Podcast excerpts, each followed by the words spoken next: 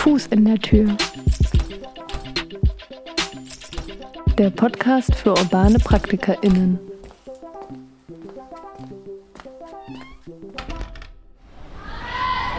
Herzlich willkommen zur achten Ausgabe von Fuß in der Tür, dem Podcast für urbane PraktikerInnen. Ja, wir sind heute mit unserer mobilen THF-Radiostation ein bisschen weiter gereist. Und zwar sind wir in der Spandauer Neustadt. Heute zu Gast bei der offenen Werkstatt Lutherplatz. Ja, was genau diese offene Werkstatt zu bieten hat und was sie mit der urbanen Praxis zu tun hat, das werden wir heute mal wieder erkunden mit unseren vielen Gästinnen, die heute hier sind. Äh, ja, dieser Podcast wurde die, durch die Initiative Urbane Praxis ins Leben gerufen und wird im Rahmen der Draußenstadt von der Berliner Senatsverwaltung für Kultur und Europa gefördert. Mein Name ist Thomas-Uke Hinrichsen und an meiner Seite in der Co-Moderation ist Heimo Lattner. Hallo Heimo. Hallo Thomas. Und Ayosha ist wie immer für Tontechnik und Schnitt verantwortlich. Ja, also wir stehen hier auf dem Lutherplatz in Spandau.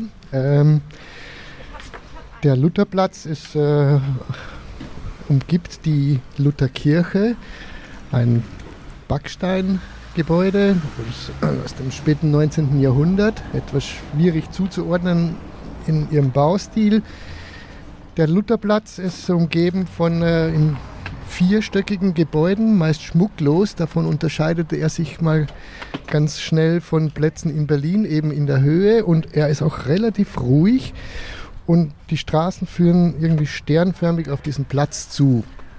Und wir stehen hier an einer Ecke dieses Lutherplatzes auf einem abgezäunten Areal von vielleicht 200, 250 Quadratmetern, niedriger Zaun mit mehreren Türen, in einem äh, Garten, urbanen Garten könnte man sagen. Und äh, hier auf diesem kleinen Platz zentral wiederum ist ein Baucontainer, ein blauer Baucontainer, ähm, über den wir es bestimmt noch sprechen werden.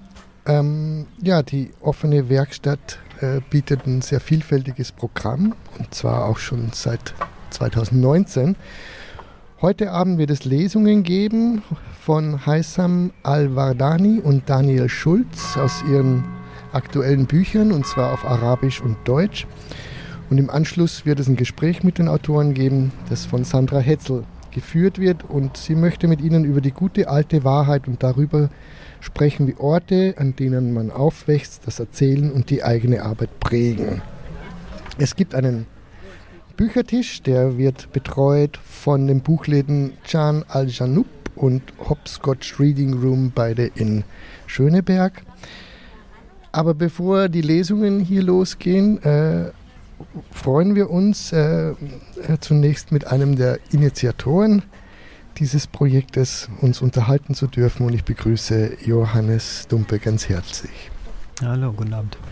Ja, äh, Johannes, du bist, wie Helmut schon gesagt hast, einer der Initiatoren und seit 2021 ist jetzt der Lutherplatz auch ein Knotenpunkt der Berlin Mondiale, aber euch gab es schon davor.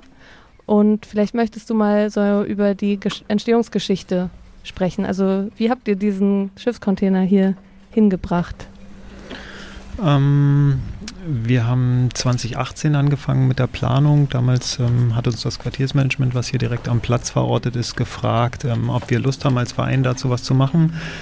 Ähm, der Lutherplatz hat so, ja, ist ein Altspandauer Platz innerhalb eines Quartiers, ist eigentlich relativ vergessen, da ist bisher noch nicht so viel passiert. Ähm, das heißt, hier gab es einfach auch nicht viele Träger, die sich vorstellen konnten, hier was zu machen. Und dazu haben wir dann gemeinsam mit dem Quartiersmanagement ein Konzept dazu entwickelt, um vor Ort überhaupt erstmal eine Infrastruktur hinzubringen, sodass andere Vereine und Träger hier andocken können. Das ist dann jetzt der Container. Und kurz nochmal zu dem Verein, aus dem du agierst. Du kommst von Open Berlin. Mhm.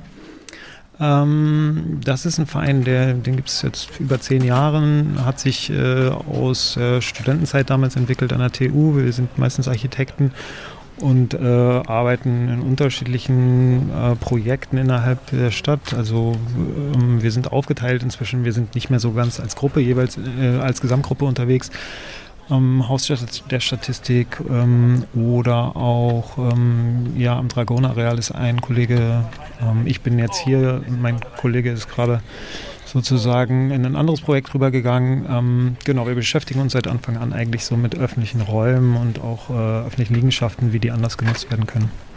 Und wenn wir jetzt so von einer offenen Werkstatt sprechen, was können sich die Hörerinnen darunter vorstellen? Ähm, von Anfang an war klar, dass wir, wir sind als Verein nicht aus Spandau, dass wir hier was ähm, aufbauen müssen, was irgendwie langfristig auch von den Spandauern und den Spandauer Akteuren übernommen werden kann. Und deswegen haben wir eigentlich den Fokus mehr darauf gelegt, dass die Infrastruktur genutzt werden kann, auch ohne uns. Das heißt, man hat hier die Möglichkeit über diesen, das ist so ein Open Side Door Container, das heißt, man kann die lange Seite öffnen und das als eine Art Bühne benutzen. Heute gibt es hier leider Probleme mit dem Schloss, aber ähm, eigentlich geht das. Ähm, und dann kann eigentlich äh, jeder hier der umliegenden sozialen Einrichtungen den Container für sich nutzen, hat einen eigenen Code, ähm, hat hier Strom, Anschluss und äh, Werkzeug. Ähm, der Mädchenladen, der gleich angrenzend ist, die machen hier Bauworkshops. Ähm, Eulalia, das Frauencafé, äh, macht hier einmal die Woche Kaffee. Es gibt Impro-Theater, ähm, alles Mögliche. Also äh, die umliegenden Träger nutzen das hauptsächlich. Okay, also das ist auch dann jetzt nicht äh, spezifisch für Holzwerk werkeln oder so, sondern wirklich eher als eine Art Nachbarschaftsraum, der ganz flexibel genutzt werden kann. Genau, offene Werkstatt. Ähm, ja, wir, man kann auch hier ähm, bauen. Wir haben äh, so, so, ein Grundarsenal an, an Werkzeugen, ähm, hauptsächlich Handwerkzeuge, also mit, mit Akku betrieben. Ähm, aber es hat sich mehr und mehr auch gewandelt, je nachdem, was, also wir haben dann eben Schritt für Schritt gemerkt, was hier mehr gebraucht wird und tatsächlich ist es auch gut, dass die Leute überhaupt erstmal auf den Platz kommen, dass es eben dann so Zusatzangebote wie das Gärtnern sich entwickelt hat oder eben Veranstaltungen. Ähm, also das Bauen ist ein Teil, ähm, ja, die Veranstaltung und das Gärtnern sind dann irgendwie Zusatz, Zusatzelemente geworden. Das Gelände, vermute ich mal, gehört der Kirche, der evangelischen Kirche. Ähm, wie kam es dazu, dass die Kirche äh, Interesse gefunden hat, hier äh, diesen Ort zur Verfügung zu stellen? Wäre eine Frage. Und dann äh, gibt es irgendwelche Auflagen, Konditionen, beziehungsweise ist es zeitlich in irgendeiner Form begrenzt? Ähm, ja, richtig. Die evangelische Kirche ist ähm, sozusagen Trägerin oder Eigentümerin des Platzes und ist damit auch verantwortlich für den Platz, auch wenn es auf den ersten Blick nicht so scheint. Es gibt erstmal keine Abgrenzungen und äh, wird wahrgenommen von den Nachbarinnen hier als ein öffentlicher Platz. Gleichzeitig ähm, muss die Kirche so ein bisschen gewährleisten, dass alles hier so seinen vernünftigen Gang geht und, äh, weiß ich nicht, Vermüllung und so, das fällt alles in ihren Bereich. Und da es dann eben vermehrt äh, auch Beschwerden gab aus der Anwohnerschaft, dass es hier irgendwie laut war, dass hier Drogen konsumiert werden und irgendwie Anwohner den Platz irgendwie gar nicht, gar nicht so richtig als äh, Entspannungszone oder was auch immer wahrnehmen, ähm, haben, hat die Kirche gemeinsam mit dem Quartiersmanagement überlegt, was man hier machen könnte. Also insofern, ähm, genau, die Kirche ist dafür verantwortlich und wir haben dann im Rahmen äh, eines Nutzungsvertrags hier zuerst eine zweieinhalbjährige Nutzung vereinbart. Jetzt haben wir das nochmal auf ähm, zwei Jahre verlängert. Das Projekt wird eben auch finanziert über das Quartiersmanagement. Und insofern ist das so ein bisschen auch unser Zeithorizont. Ähm, wir arbeiten jetzt gerade daran, wie es nach Ablauf dieser Förderperiode hier weitergehen kann, auch äh, sodass die Nutzer sozusagen mehr äh, Verantwortung für den Platz übernehmen. Der Begriff Quartiersmanagement ist jetzt mehrere Male gefallen und wann immer Quartiersmanagement fällt, weiß man, man ist in, in einer Gegend, die man vielleicht eher als Sozi sozialen Brennpunkt oder so bezeichnen würde. Äh, eben ein bisschen Recherche im Netz, also die Spandauer Neustadt äh, gilt als solcher sozialer Brennpunkt. Es leben ca. 18.000 Menschen hier. Es ist ein ehemaliges Arbeiterviertel, die Arbeitslosigkeit ist hoch. Viele Menschen mit äh, Migrationsgeschichte und eben seit 2009 gibt es entsprechend hier dieses Quartiersmanagement. Genau, richtig. Soll ich versuchen, dazu was zu erzählen? ähm, genau, äh, meine Kollegin, äh, beziehungsweise ähm, kenne ich aus äh, früheren Zusammenhängen, äh, Aline arbeitet hier im Quartiersmanagement. Das ist auch der Kontakt, äh, über den wir dann hierher gefunden haben. Und es ist so ein bisschen, man muss sich so ein bisschen vorstellen, wie, wie, ja, sagen wir mal, bis vor zehn Jahren in Berlin oder noch ein bisschen weiter zurück. Ich persönlich komme aus Neukölln, da gab es auch lange Zeit Quartiersmanagement. Ähm, das heißt, das, was wir damals sozusagen in der Innenstadt durchgemacht haben, passiert jetzt hier gerade. Die Mieten steigen irgendwie, die, es gibt jetzt nicht mehr so viel verfügbaren Laden oder äh, Erdgeschosszonen, wie es, wie es irgendwie bis vor fünf Jahren noch gab. Ähm, das ist was, womit auch die Neustadt hier gerade zu kämpfen hat. Ähm, angrenzend gibt es auch größere Neubaugebiete, die die, das, die die Mieten so ein bisschen in die Höhe treiben. Und das ist auf jeden Fall was, wo wir auch äh, innerhalb des Projekts so ein bisschen gucken müssen, welche Rolle wir da spielen. Ähm, gleichzeitig die Leute, die, mit denen wir hier zu tun haben ähm, und die zu uns kommen, sind eigentlich durchweg Leute, die schon lange hier wohnen, die auch Lust haben, irgendwie was Neues zu sehen und sich ein bisschen einzubringen.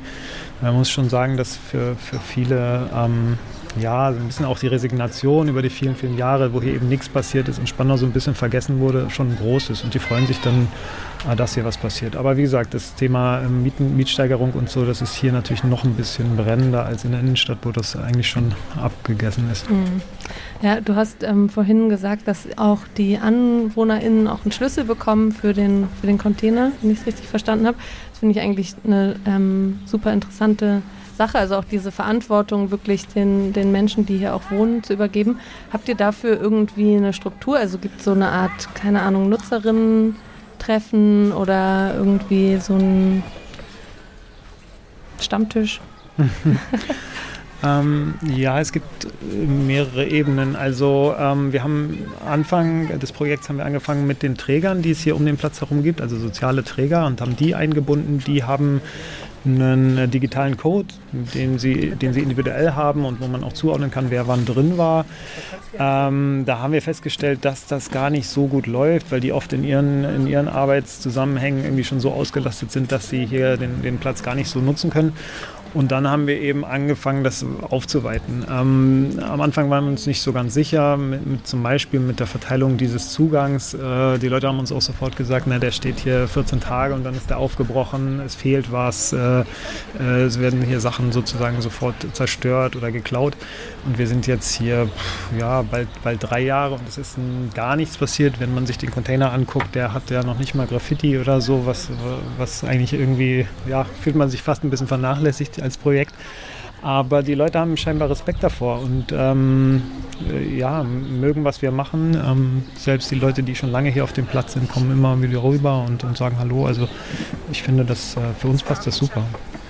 Ja, ähm, das kann ich mir auch vorstellen, wenn das eben auch ein Angebot an alle ist, dann ähm, wird das auch dann ja, gewertschätzt. Also das ist gut, dass es so funktioniert. Es hat auch eben gerade der Eismann hier sein Wägelchen geparkt, in blau-weiß gestreift, im passenden T-Shirt. Äh, sieht sehr idyllisch aus. Daneben der geodäsische Dom aus Lattenrost, vermute ich mal. Ein genau. kleiner, aber sehr hübscher Dom mit äh, Kürbissen, die sich da langsam hochranken und Hochbeete aus Wassertanks geschnitten mit allerlei Blumen und ja, und dieser Bühnenplattform. Ach, jetzt Autos, Hänge, Hängematten. Also ein sehr, sehr gemütliches Plätzchen. Ja. Ähm, ja, vielleicht noch so als abschließende Frage, bevor wir uns den nächsten InterviewpartnerInnen zuwenden. Also für quasi aus so einer Kreuzberger Perspektive, wo wir jetzt heute hergekommen sind mit dem Radiobike, ist natürlich Spandau ziemlich ähm, weit außerhalb. Aber Spandau war ja auch vor 100 Jahren noch eine eigene Stadt. Wie fühlt sich das für euch hier an? Also als äh, Innenstädter hier rauszukommen? Ja, oder ist es, kann man das überhaupt so sagen? Oder ist es auch so vielleicht für die Menschen hier überhaupt nicht so ein Gefühl von außerhalb, weil man ja eigentlich im quasi alten Stadtnähe, Stadtzentrum ist?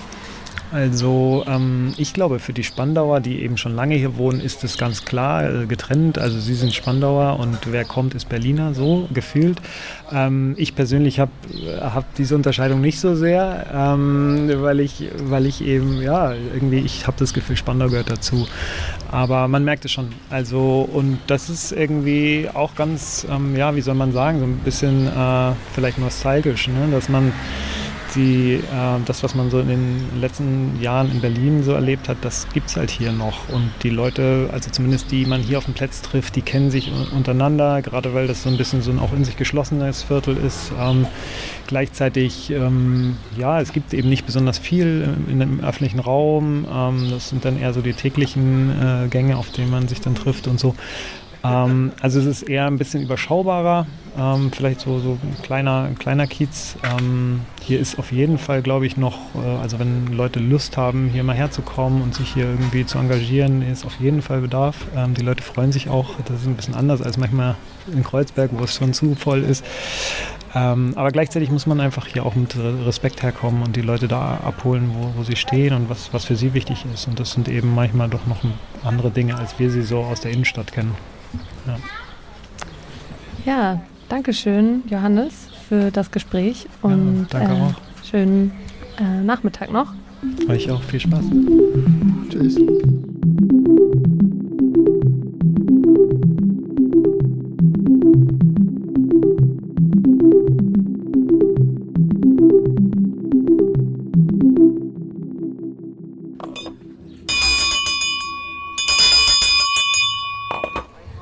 Hier ist der Eismann. Schoko, Vanille, Mango. Ja, äh, hallo Eismann. Hallo. Kommen Sie oft hierher? Ja, ich komme hier aus dem Viertel. Wir sind der Spandau Neustadt und ich bin sozusagen der Eismann aus der Spandau Neustadt. Cool. Mhm. Und das heißt, Sie kennen den Platz auch eigentlich schon ganz gut? Ja, ja, den kenne ich schon ganz gut, klar. Und ähm, wie finden Sie die offene Werkstatt? Die offene Werkstatt ist absolut klasse, muss ich ehrlich sagen. Also wird sehr gut angenommen, kommt ganz viel unterschiedliches Publikum her. Ich glaube sogar auch aus ganz Berlin, so wie heute. Freut uns natürlich sehr und ist wirklich sehr schön. Ja. Und ähm, inwiefern ja, hat sich vielleicht der Platz auch in den letzten Jahren so verändert, wenn Sie jetzt schon hierher kommen seit so langer Zeit? Äh, ja, heute kommen wir natürlich nur her wegen der offenen Werkstatt und wegen euch und wegen der Lesung. Ähm, also meine Impression, die ich immer im Kopf habe, einmal in die Woche kommt hier eine Chorgruppe und übt im Garten und das gibt ein ganz anderes Stimmungsbild. Also das Stimmungsbild vom Platz hat sich wirklich geändert. Ja. Und die, der, die Chorgruppe kommt schon, schon lange oder ist es Ja, seit hier seit einem Jahr. Ach, wirklich Jahr. auch? Mhm, genau. Ah, okay, das heißt, es ist wirklich jetzt hat sich noch so einiges getan in den Ja, ja, genau. Jahren. Okay. Und wo sind Sie noch so mit dem Eiswagen? Ich bin in ganz Berlin unterwegs. Also entweder mit dem Fahrrad im Großraum Spandau oder zur Veranstaltung fahre ich auch in ganz Berlin, zu Empfängen, Geburtstagsfeiern. Überall, wo Eis gebraucht wird. Ja, mhm. cool, lecker. Sieht auf jeden Fall richtig toll aus, der Wagen. Ja, vielen Dank. Ja. Schönes das Eis ist super. Und das Eis ist Ja, noch ein Kunde hier. Ja, so. Kommt schon gleich der nächste ja, Kunde. Ja, genau. Ich mache mal ein bisschen Platz. Was hast du dabei? Also Schoko, Mango, Vanille. Ah, für mich äh, Schoko und Mango. Machen wir einmal gemischt. Einmal gemischt. Einmal Schoko.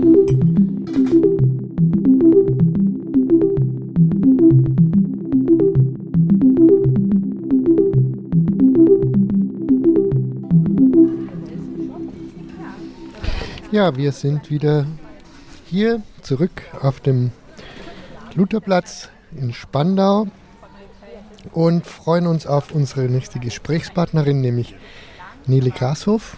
Ja, hallo. Hallo Nele, du bist hier eine der Standortbetreuerinnen. Ähm, seit wann bist du denn eigentlich hier tätig? Ich bin seit letztes Jahr April dabei und äh, wurde von Open Berlin angeworben und äh, wir kümmern uns um die Standortbetreuung hier vor Ort. Wie sieht das konkret aus, Standortbetreuung am Lutherplatz? Ähm, vor allem seit letztem Jahr machen wir vor allem Gartenarbeit und äh, versuchen die Nachbarschaft hier dadurch zu aktivieren und ähm, die Leute reinzubringen und ja, einfach ein Netzwerk zu schaffen, miteinander und füreinander da zu sein. Und ich habe auch schon ein bisschen bei Facebook natürlich geschaut vorher. Ihr habt hier so verschiedene Angebote auch gehabt, also so Workshops gibt's und genau das Gärtnern Pesto-Workshop habe ich auch irgendwo gesehen. Genau. Wie, wie organisiert ihr das oder wie, wie also wie, oder wie ladet ihr dazu ein und wer kommt dann so? Also wir sind äh, auf Facebook und Instagram vertreten und äh, unter der offenen Werkstatt Lutherplatz und ähm, wir laden meistens mit Flyern auch hier in Spandau vor Ort ein und sonst ähm, sind wir verbunden mit der Lutherkirche, die ähm, da sind auch einige Gärtnerinnen und Gärtner dabei und ähm, ja, also wir, wir sind so vernetzt in, in der Umgebung und natürlich auch mit, der Träger, mit den Trägern hier in der Umgebung. Ja, vielleicht nochmal zur Struktur dieses Projekts. Also das trägt sich ja auch nicht von ein oder zwei Leuten und einer Nachbarschaft. Äh, wie sehen denn so die internen Organisationsstrukturen bei euch aus? Wie teilt ihr euch die Arbeit? Äh, wer ist wann, wie oft hier vor Ort? Mhm. Ja, also die, die Träger nutzen es unter der Woche quasi vor allem, also zum Beispiel Eulalia und der Mädchenladen, ähm, auch Spax zum Beispiel.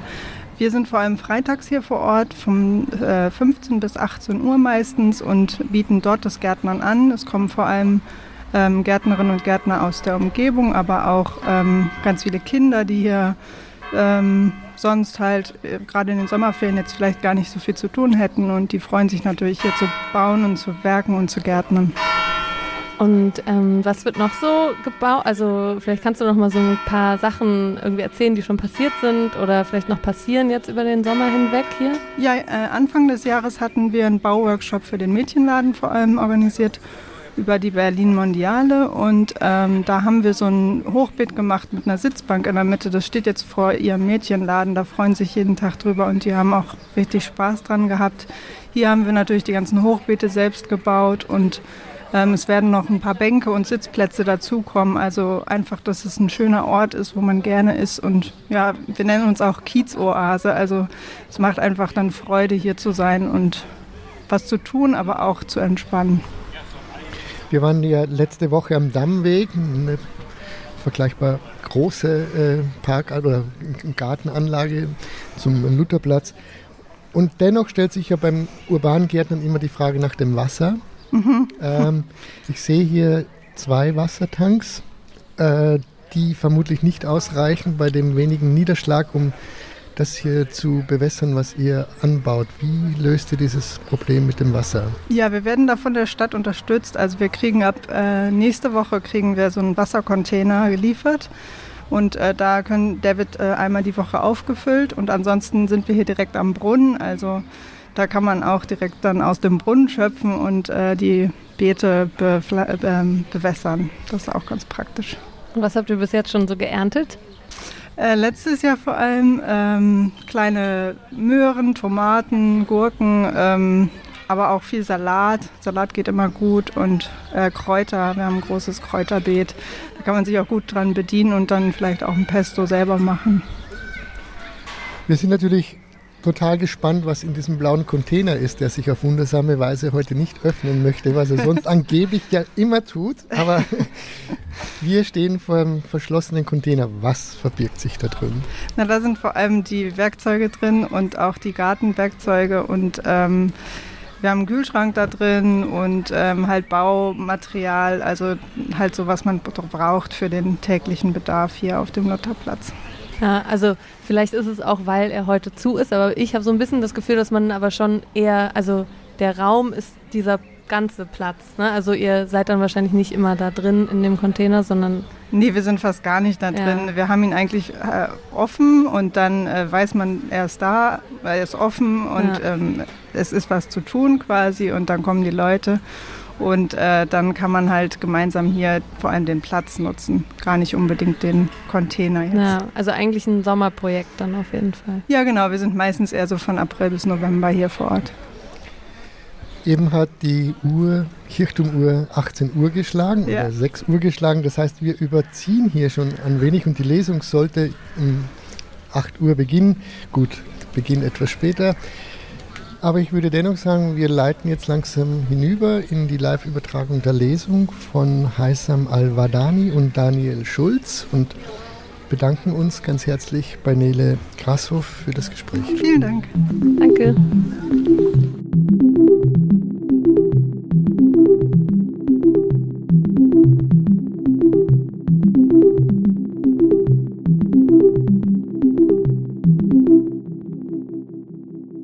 Stelle uns erstmal kurz vor. Also, zu meiner ähm, Linken sitzt Haitham El-Wardani, ähm, extra aus Kreuzberg angereist. Genau. äh, du bist Autor und kommst ursprünglich aus Kairo und lebst seit Ewigkeiten, genau. 20 Jahren in Berlin. Lass uns Ähm, das nicht vertiefen. Lass uns das nicht vertiefen. Ähm, du übersetzt literarische Texte aus dem Deutschen ins Arabische, zum Beispiel Walter Benjamin. Und ähm, du schreibst Kurzgeschichten und Essays vor allen Dingen, von denen ähm, einige, also einige deiner der Bücher, die du, die du geschrieben hast, sind auch schon ins Englische übersetzt, keins allerdings ins Deutsche. Äh, insofern ist es hier auch eine Premiere, weil wir werden ähm, zwei deiner Kurzgeschichten auf Deutsch ähm, hören. Und ähm, hier zu meiner Rechten sitzt Daniel Schulz, äh, Autor und ähm, Journalist. Ich bin Sandra Hetzel und ich äh, übersetze hauptsächlich Literatur aus dem Arabischen und mache auch manchmal Veranstaltungen, literarische Veranstaltungen, so wie heute oder so wie letztes Jahr das berühmte ähm, kleine Literaturfestival Downtown Spandau Medina. Ähm, und wir beginnen ähm, ähm, dem Text mit der Kurzgeschichte, das war 2019, Genau. von Haitham El-Wardani und zwar auf Arabisch. Genau. Und das ist ein Teil von, ähm, von einem Text. Also ich lese jetzt so, sozusagen einen Abschnitt und dann später noch ein anderer Abschnitt. Aber jeder Abschnitt ist fast wie eine kurze Geschichte. Und ähm, der Titel von dem Text eigentlich ist True Fables, wahre Fabeln. Also das ist der große Titel sozusagen von dem Text. Ja, Khurafat Haqiqiyya. Genau, aber der Abschnitt, was ich jetzt lesen möchte, heißt 2019 Dessau. Okay. 2019 Dessau. Okay. يحكى أن ولاعة سجائر تكلمت ذات يوم. قالت أنا النار وأنتم القتلة. ولم يصدقها أحد. أول مرة تنطق فيها كانت عندما أمسك بها رجل الشرطة وأخذ يتفحصها. ولاعة حمراء عادية يملأها الغاز إلى نحو منتصفها. وقبل أن يلقي بها في كيس أحراز بلاستيكي قالت جملتها تلك فتسمر في مكانه قليلا وانتظر أن تكرر ما قالته لكنها لم تفعل فوضعها في الكيس وأغلقه على الفور. ظل الكيس قابعا في دولاب قسم الشرطة ولا يخرجه الشرطي إلا أيام جلسات المحاكمة والتي امتدت لسنوات عديدة. في كل جلسة كانت القاضية تطلب معاينة الأحراز فيتقدم الشرطي بالكيس البلاستيكي ويفتحه ويخرج الولاعة واضعا إياها على طاولة القاضية.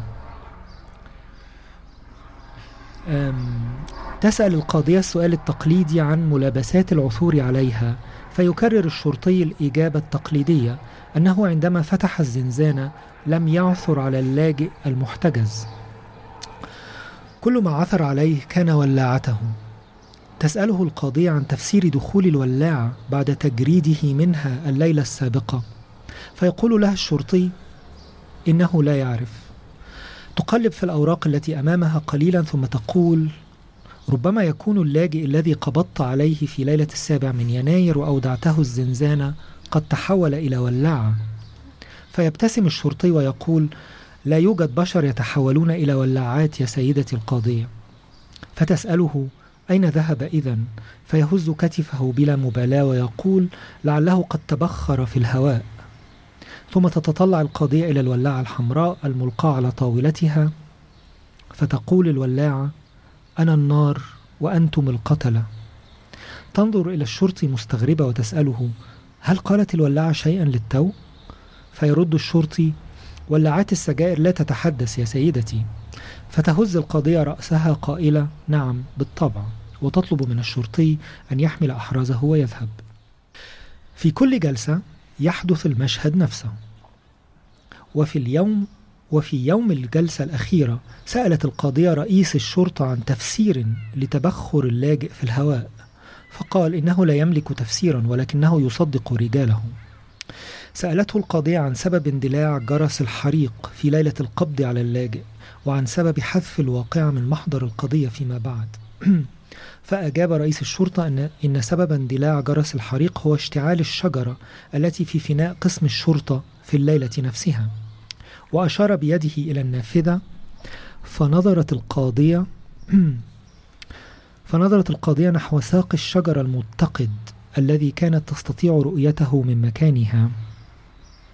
وتابع وتابع قائلا رئيس الشرطة يعني تعرفين قصة الشجرة بلا شك؟ لابد أن مستشعرات الجرس التقطت دخان احتراقها بسبب قربها من المكان.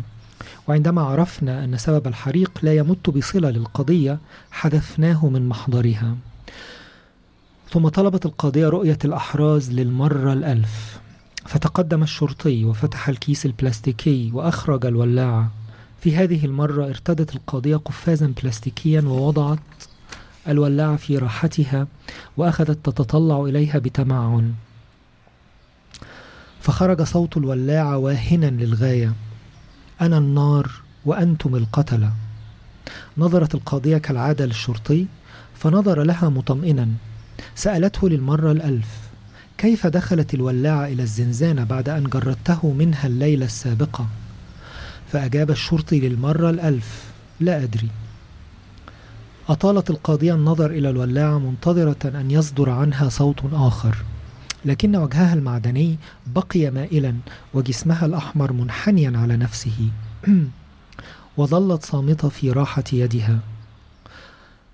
تطلعت القاضية إلى رئيس الشرطة ثم نظرت من النافذة إلى الشجرة المتقدة وأعادت النظر إلى الولاعة ثم ضربت بمطرقتها الخشبية وأصدرت حكمها. قضت المحكمة باعتبار اللاجئ مختفيا حتى يتم العثور عليه وإغلاق ملف القضية نهائيا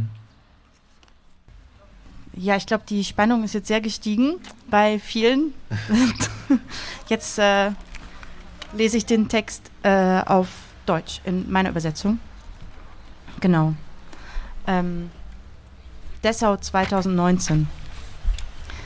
Es heißt, an jedem Tag habe ein Feuerzeug gesprochen. es habe gesagt, ich bin das Feuer und ihr seid die Mörder. Und keiner habe ihm geglaubt. Das erste Mal sprach es, als der Polizeibeamte es in die Hand nahm und untersuchte. Es war ein gewöhnliches, rotes Feuerzeug, etwa zur Hälfte mit Gas gefüllt, und bevor er es in den Plastikbeutel mit den Verwahrstücken versenkte, sprach es seinen Satz. Der Polizist erstarrte kurz und wartete, ob es das Gesagte wiederholen würde, doch das tat es nicht. Also steckte er es in den Beutel, den er umgehend verschloss. So blieb es im Schrank der Asservatenkammer der Polizeiwache liegen und nur an den Tagen, an denen die Gerichtsverhandlungen stattfanden, die sich über mehrere Jahre hinzogen, holte er es wieder hervor. Die Gerichtstermine verliefen immer nach demselben Schema. Die Richterin verlangt das Verwahrstück zur Begutachtung. Darauf tritt der Polizist mit dem Plastikbeutel vor, öffnet ihn, nimmt das Feuerzeug heraus und legt es auf den Richtertisch. Die Richterin stellt die übliche Frage nach den Umständen der Sicherstellung, worauf der Polizist seine übliche Antwort aufsagt, nämlich, dass er, als er die Zellentür geöffnet habe, den inhaftierten Asylanten nicht angetroffen habe. Alles, was er vorgefunden habe, sei dessen Feuerzeug gewesen. Die Richterin bittet ihn zu erklären, wie das Feuerzeug in die Zelle gelangen konnte, nachdem er es doch in der Nacht davor daraus entfernt hatte, worauf der Polizist sagt, das wisse er nicht. Sie blättert ein wenig in ihren Papieren, dann sagt sie, womöglich hat sich der Asylbewerber, den sie in der Nacht zum 7. Januar in Gewahrsam genommen und in besagte Zelle gebracht haben, in ein Feuerzeug verwandelt? Da lächelt der Polizist und sagt, Menschen, die sich in Feuerzeuge verwandeln, gibt es nicht, Frau Richterin. Sie fragt ihn, wo er denn sonst stecke. Der Polizist zuckt teilnahmslos die Schultern und sagt, vielleicht habe er sich ja in Luft aufgelöst. Die Richterin blickt auf das rote Feuerzeug auf ihrem Tisch, als dieses unvermittelt sagt, ich bin das Feuer und ihr seid die Mörder. Irritiert sieht die Richterin zum Polizisten auf und fragt ihn, hat das Feuerzeug gerade etwas gesagt? Der Polizist erwidert, Feuerzeuge können nicht sprechen, Frau Richterin. Natürlich nicht, sagt die Richterin und bittet den Polizisten, das Verwahrstück wieder einzupacken und zu gehen. So spielte sich die Szene bei jeder Sitzung aufs Neue ab und am letzten Verhandlungstag forderte die Richterin den Polizeidirektor auf, darzulegen, wie es sein könne, dass sich der Flüchtling in Luft aufgelöst habe, worauf er sagte, eine Erklärung dafür habe er zwar nicht, aber er glaube seinen Leuten. Die Richterin fragte weiter, was den Feueralarm in der Nacht der Festnahme ausgelöst habe und warum diese Begebenheit nachträglich aus dem Protokoll gelöscht worden sei. Der Polizeidirektor Direktor erklärte, den Feueralarm habe ein auf dem Hof der Polizeiwache befindlicher Baum ausgelöst, der in derselben Nacht in Flammen aufgegangen war. Dabei machte er mit seiner Hand eine Bewegung Richtung Fenster. Da schwenkte die Richterin ihren Blick auf den lodernden Baum, den sie von ihrem Platz aus sehen konnte. Er fuhr fort. Die Sache mit dem Baum ist Ihnen ja sicher ein Begriff.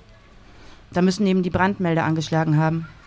Nachdem klar war, dass die Brandursache in keinerlei Verbindung zum aktuellen Fall steht, haben wir es aus dem Protokoll gestrichen. Schließlich bat die Richterin darum, das Verwahrstück zu sehen zum tausendsten Mal. Der Polizist trat vor, öffnete den Plastikbeutel und holte das Feuerzeug heraus. Diesmal zog sich die Richterin Gummihandschuhe über, legte das Feuerzeug auf ihren Handteller und betrachtete es nachdenklich. Da ertönte ganz schwach sein Stimmchen. Ich bin das Feuer und ihr seid die Mörder. Wie immer blickte die Richterin nun zum Polizisten, der zuversichtlich zurückblinzelte. Dann fragte sie ihn zum tausendsten Male, wie aber konnte das Feuerzeug in die Zelle gelangen, wo sie es doch in der Nacht davor sichergestellt hatten. Und zum tausendsten Male antwortete der Polizist, ich weiß es nicht. Da blickte die Richterin das Feuerzeug lange an, und wartete, ob noch etwas kommen würde. Doch sein Metallgesicht blieb abgewandt. Der rote Körper eingefallen, blieb es stumm in ihrer Handfläche liegen. Die Richterin sah zuerst den Polizeidirektor an, dann aus dem Fenster, wo der Baum brannte, und wieder auf das Feuerzeug. Schließlich klopfte sie mit dem Holzhammer auf den Tisch und verkündete ihr Urteil. Das Gericht hat beschlossen, den Asylanten vorerst für verschwunden zu erklären. Das Verfahren ist hiermit eingestellt. Noch am selben Tag, als die Richterin ihr Urteil gesprochen hatte, kamen die Arbeiter auf den Hof der Polizeiwache, um den Baum zu entwurzeln. Dies sollte das Problem ein für allemal lösen, denn seit der Baum 14 Jahre zuvor in Flammen aufgegangen war, hatte keiner das Feuer mehr löschen können. Jedes Mal, wenn die Feuerwehr angerückt war, hatten ihre Leute die riesigen Schläuche auf den Baum gerichtet, doch kaum waren die Flammen getilgt gewesen, waren sie am nächsten Tag wieder aufgelodert. So eine spontane Selbstentzündung des ältesten Baums der Stadt gibt große Rätsel auf. Also beauftragte man ein Forschungsteam, das dem Geheimnis des lodernden Baums auf die Spur kommen sollte. Die Forscher kamen zu unterschiedlichen Hypothesen, unter anderem, dass der Baum womöglich aufgrund des hohen Carbongehalts im Boden besonders leicht entflammbar sei. Doch selbst als man die Bodensubstanz ersetzte, brannte er noch lichterloh. Also schlug das Team vor, dem Baum mitsamt der Erde an eine andere Stelle zu versetzen. Das jedoch lehnte der Stadtrat ab, aus Denkmalschutzgründen. Schließlich war der Baum zu Ehren des Friedens nach dem Dreißigjährigen Krieg dort gepflanzt worden. Die Monate zogen ins Land und jede Nacht stiegen dünne Rauchschwaden auf und verfingen sich in den Dächern der Stadt. Schließlich schlug das Forschungsteam den Kompromiss vor, nur diejenigen Äste zu kappen, die regelmäßig Feuer fingen. Sie versicherten, sie würden wieder nachwachsen, und der Stadtrat willigte ein. Am nächsten Tag jedoch standen alle um den gestutzten Baum und sahen zu ihrem Erschrecken, wie sein Stamm von innen heraus glühte und wie unheimliches Rot durch die verkohlte Baumründe züngelte. Als nun der Tag gekommen war, an dem der Baum entwurzelt werden sollte, standen unter den Schaulustigen, die sich im Hof der Polizeiwache eingefunden hatten, ein Junge und seine Mutter. Als der Junge die Mutter fragte, was dort vor sich ging, antwortete sie mit großen Augen Sie reißen den Baum aus, mein Junge. Weißt du auch, was das heißt? Der Junge schüttelte den Kopf.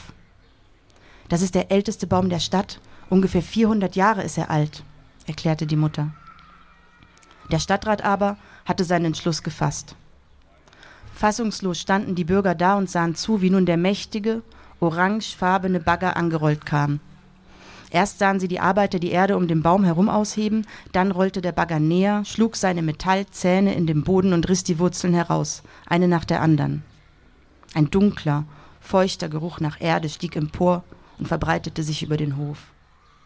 Wieder rollte der Bagger herbei und rammte den Stamm, aber dieser rührte sich keinen Millimeter. Das orangene Gefährt rollte zurück und dann erneut mit voller Wucht voraus, um abermals den Stamm zu rammen, der nun leicht erzitterte. Einige Augenblicke lang geschah gar nichts.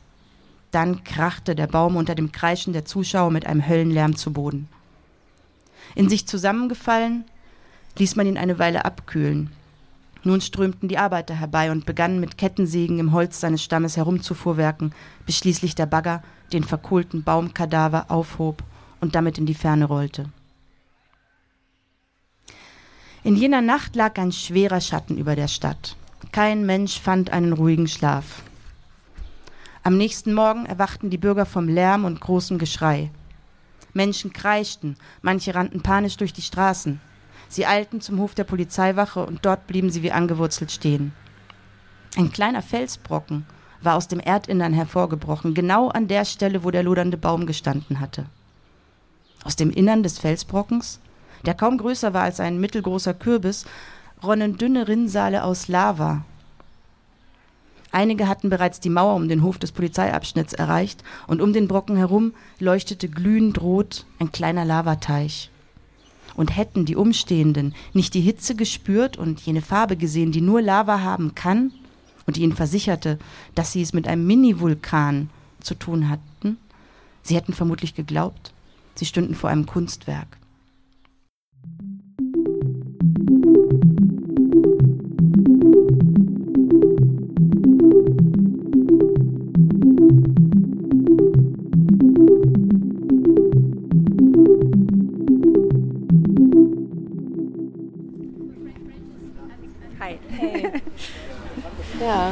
Das war eine bewegende Lesung.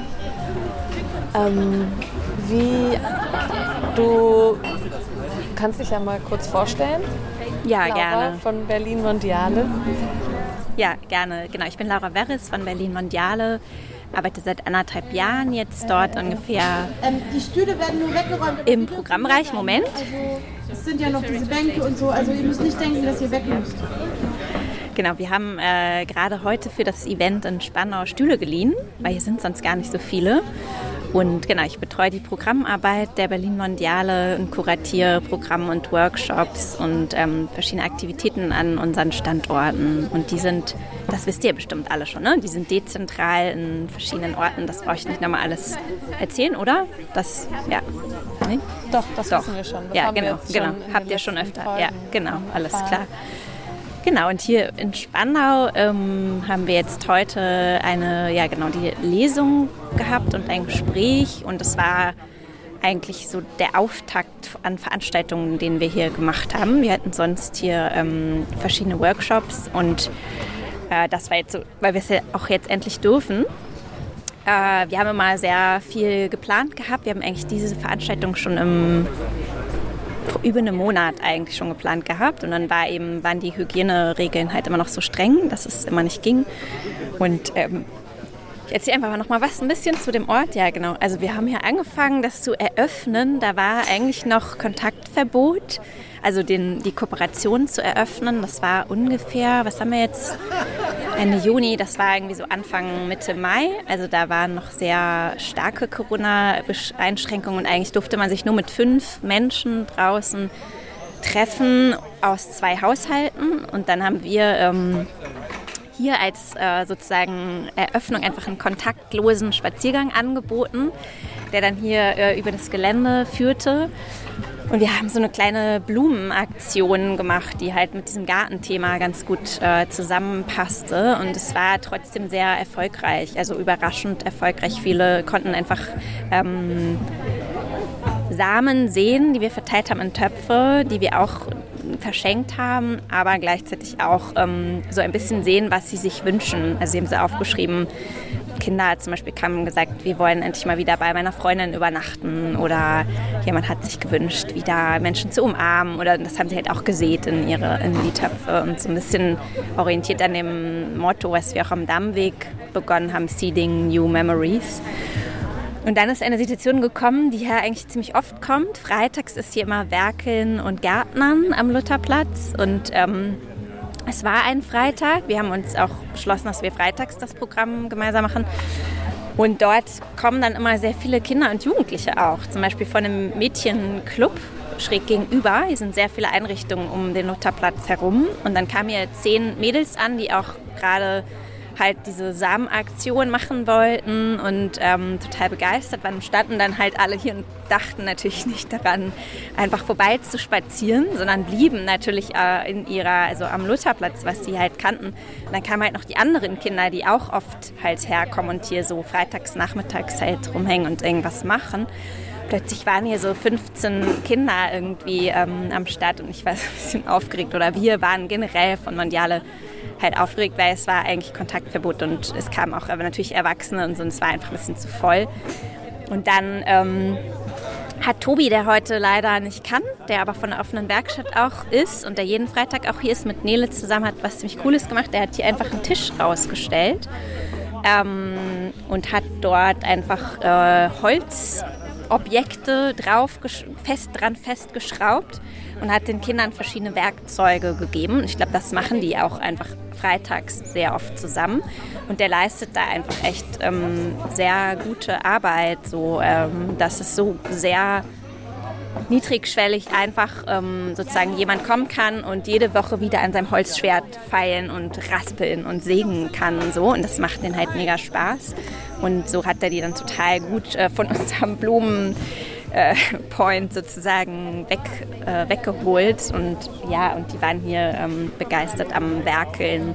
Das hat uns ein bisschen gerettet, so an dem kontaktlosen Spaziergangtag. Ja. Und äh, ich hätte noch eine Frage, und zwar hat Isa Khatib, den wir auch interviewt haben beim Nachbarschaftscampus ähm, Lamweg, gesagt, dass der Ort hier besonders inspirierend für euch war. Gerade auch in Bezug auf ja, urbane Praxis und irgendwie so gemeinsam Stadtgestalten. Vielleicht kannst du noch mal ausführen, warum dieser Ort inspirierend ist oder war. Ja, ähm, das ist einfach ein sehr, sehr gut vernetzter Ort. Also hier die offene Werkstatt am Mutterplatz, die, die hat gar nicht so viel Betreuung, also erstaunlich wenig ähm, Honorare oder irgendwie Menschen, die hier den Ort sozusagen managen und äh, ja, einfach sozusagen präsent sind. Die sind halt wirklich jeden Freitag, das ist der regelmäßige Termin, den es gibt, ist halt jeden Freitagnachmittag hier zu Gärtnern und zu werkeln.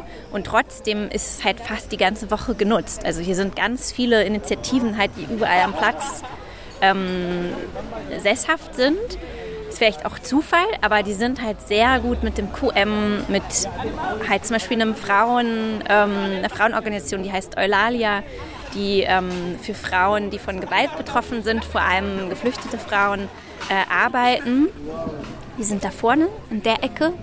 Ähm, und die treffen sich hier jede Woche und machen hier einen Sprachcafé. Dann gibt es halt den Mädchenladen, mit dem wir auch einen Holzworkshop gemacht haben, zusammen gebaut haben. Dann gibt es halt an der anderen Ecke da hinten das QM, die halt hier auch ganz oft ähm, mit ihren freiwilligen Sachen durchführen. Also es ist einfach ein super gut vernetzter Ort und irgendwie ja auch so inspirierend, dass hier die Nachbarinnen und Nachbarn kommen und ähm, einfach in der Woche, dass es halt irgendwie klappt. Also klar, mal besser, mal schlechter, aber die Pflanzen sind da, die sind nicht vertrocknet, das passiert auch mal sicher, aber ähm, irgendwie funktioniert das halt, dass Leute hierher kommen. Es ist schon besonders, finde ich. Also ja, ich kenne auch viele Beispiele, wo das halt nicht so gut klappt. Und natürlich kann es immer mehr sein, aber das ist schon, finde ich, eine große Inspiration, einfach, dass der Ort irgendwie geschafft hat, so. Ähm, ich habe das heute gemerkt bei der Lesung. Es ist jetzt auch nicht gerade ein Umfeld, wo alle ähm, den Ort jetzt nur mit offenen Armen empfangen. Es gibt einfach ne, auf dem Lutherplatz ganz, ganz viele unterschiedliche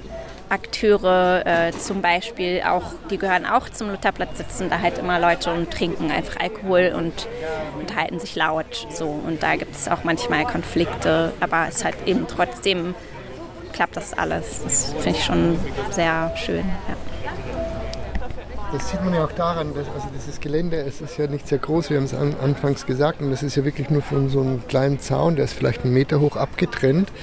Und dennoch wird hier drin eigentlich nichts zerstört. Also es ist nichts beschmiert, es ist nichts rausgerissen, es, sieht, also, es ist äh, tadellos in, in, in, intakt. Also offensichtlich ähm, kommt der Ort an und äh, die Leute akzeptieren ihn oder partizipieren auf ihre Art und Weise. Also das finde ich sehr, sehr, äh, sehr erstaunlich eigentlich oder bemerkenswert. Mhm. Also es gab schon auch mal so einen Vorfall. Also es ist jetzt nicht immer alles so, dass es irgendwie, also so gerade so ne, mit den Leuten, die jetzt hier halt Alkohol trinken, es gibt einfach ein Alkoholverbot deshalb an diesem Ort, weil es halt nicht geht, dass dann ja Leute halt besoffen sind und halt dann auch sozusagen ja rumgrölen oder ne, sich irgendwie blöd verhalten. So, deshalb ist halt einfach auf dem Gelände hier kein Alkohol ähm, möglich. Gut, natürlich, aber es gibt ja keine Nachtwache oder in nee, dem Sinn, also genau. es könnte auch jeder ja. hier mit einem Schritt über Klar. diesen Zaun steigen und hier drinnen weiter trinken. Ist ja auch da hinten, genau, Problem. ist ja auch da hinten, ist ja auch offen, da ist ja auch sozusagen eine, ein Ort, wo es nicht mal einen Zaun jetzt irgendwie gibt. Man kann natürlich, ist ja auch so gedacht, dass man immer einfach kommt und sich hinsetzt und was isst oder trinkt oder halt, dass es für alle offen ist so. Und man muss schon auch sagen, letztes Jahr, es gab schon auch einen Vorfall, wo halt hier war das ein bisschen höher also hinter mir ähm, ist eine Art Tribüne gewesen, wo mehr Holz, wo drei Holzsitzreihen waren, wo jetzt noch eine ist, die auch einfach äh, abgebrannt ist.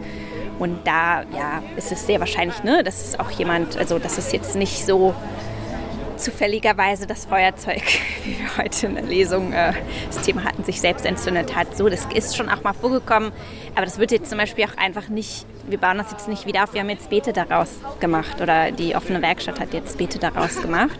Und das war ein, ein Moment, ein Fall, der passiert ist und seitdem ist aber also nichts mehr passiert. Ja.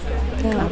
Und ich meine, es ist ja auch ein öffentlicher, also semi-öffentlich hier, aber sonst ein öffentlicher Ort, da passieren halt auch Sachen. Also ich hab, finde, das ist auch eine genau. Erfahrung, die ich gemacht habe, wenn ich mal wirklich einen Tag, zwei Tage an einem öffentlichen Ort war wegen Sachen, da kommt einiges vorbei auf jeden Fall. Also da, da ist richtig auch, auch Leben und irgendwie kann man das auch nur zu einem gewissen Grad dann beeinflussen. Und das finde ich irgendwie auch okay, weil das ist ja auch eine Stadt.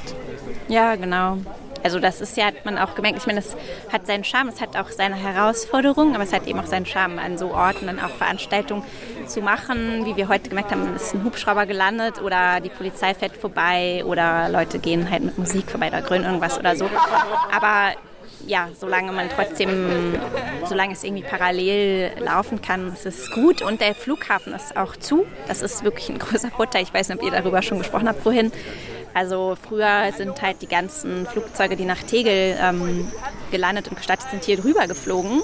Und da war das halt die ganze Zeit laut. Also da konnte man nicht Veranstaltungen machen, wo man zuhört, weil es ähm, genau, einfach zu viel Lärm war. Ja. Also früher ist dann vor zwei Jahren ja, wann wurde der geschlossen? Vor anderthalb Jahren oder so, ne? Also jetzt, ich dachte jetzt durch Corona waren bestimmt war sowieso weniger Flugverkehr vielleicht, aber aber Tegel wurde geschlossen ungefähr vor einem Jahr oder anderthalb Jahren. Also ja. als wir hier angefangen haben oder oder sogar erst vor einem Jahr ungefähr. Ja, also noch nicht so lange genau. Mhm.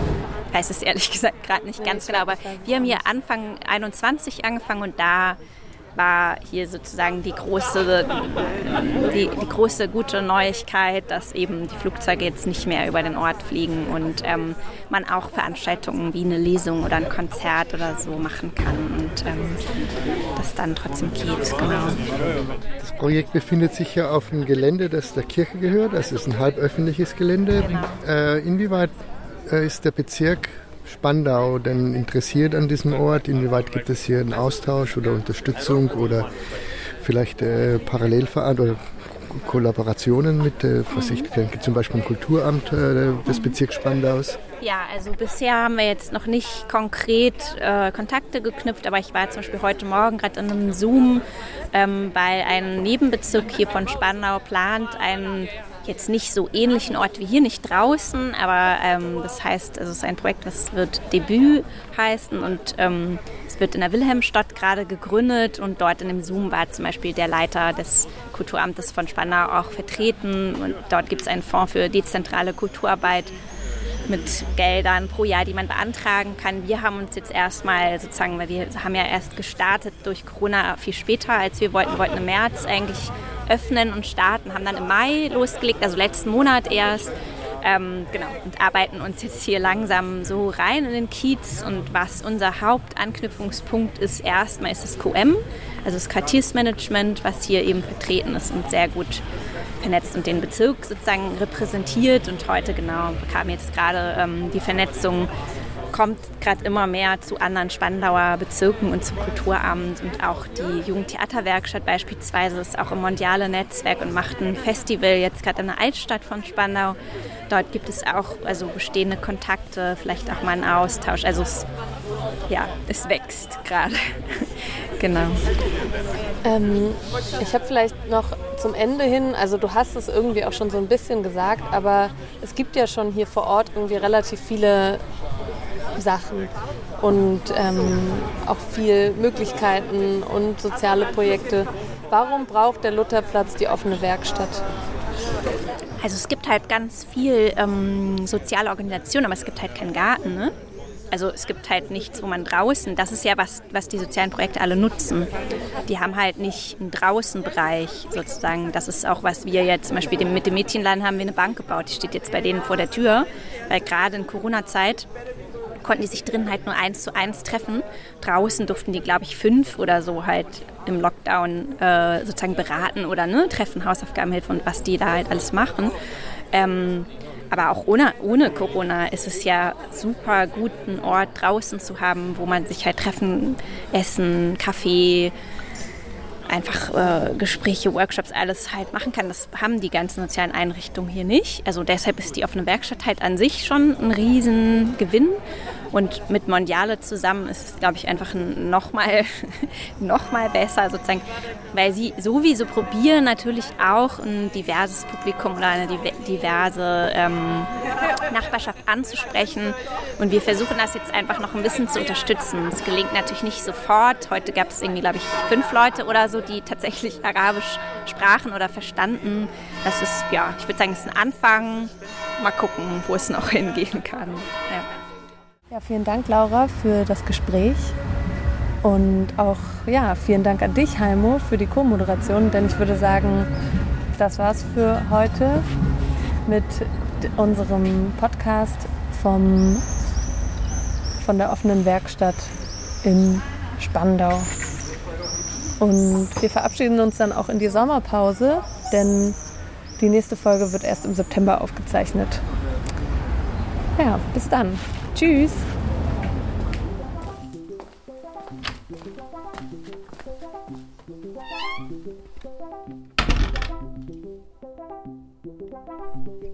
Fuß in der Tür.